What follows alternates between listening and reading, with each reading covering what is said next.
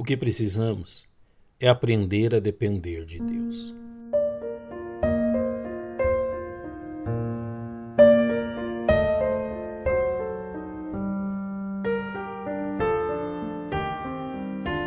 Ouça com atenção este relato registrado pelo apóstolo Mateus envolvendo o Senhor Jesus Cristo.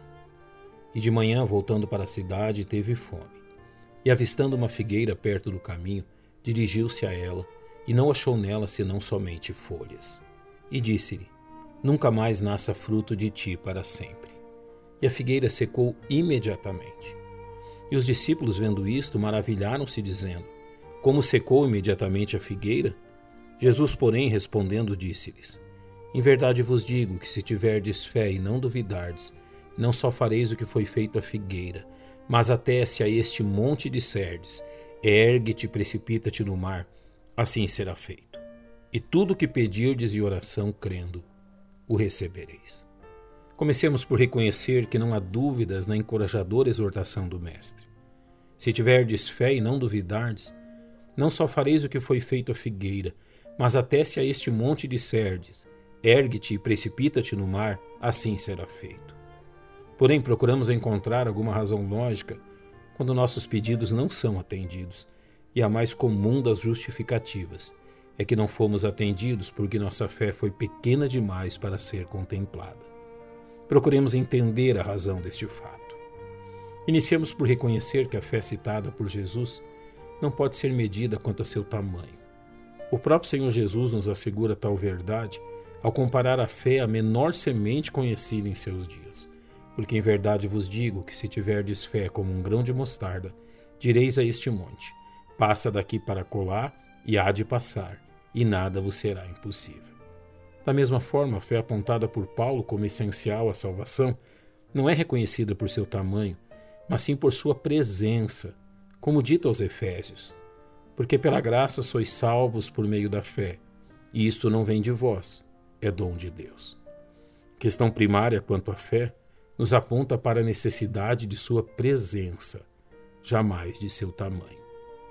Cabe-nos também elucidar uma expressão usada pelo Senhor Jesus em mais de uma oportunidade.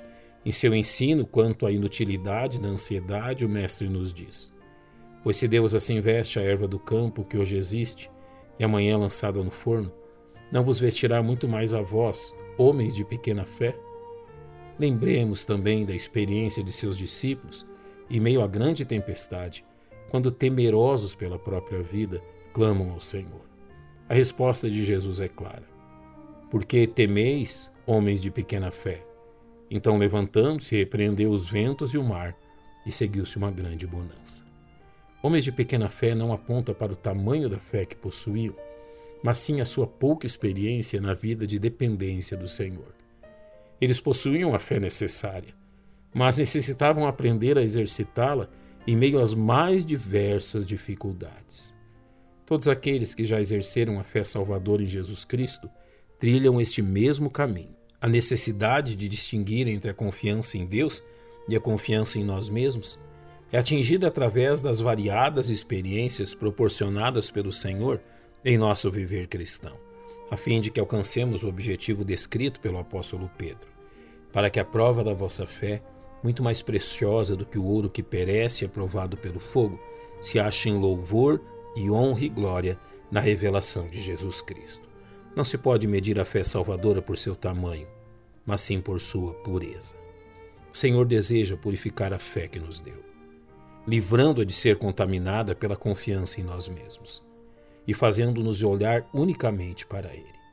O que realmente precisamos é aprender a depender de Deus pela fé.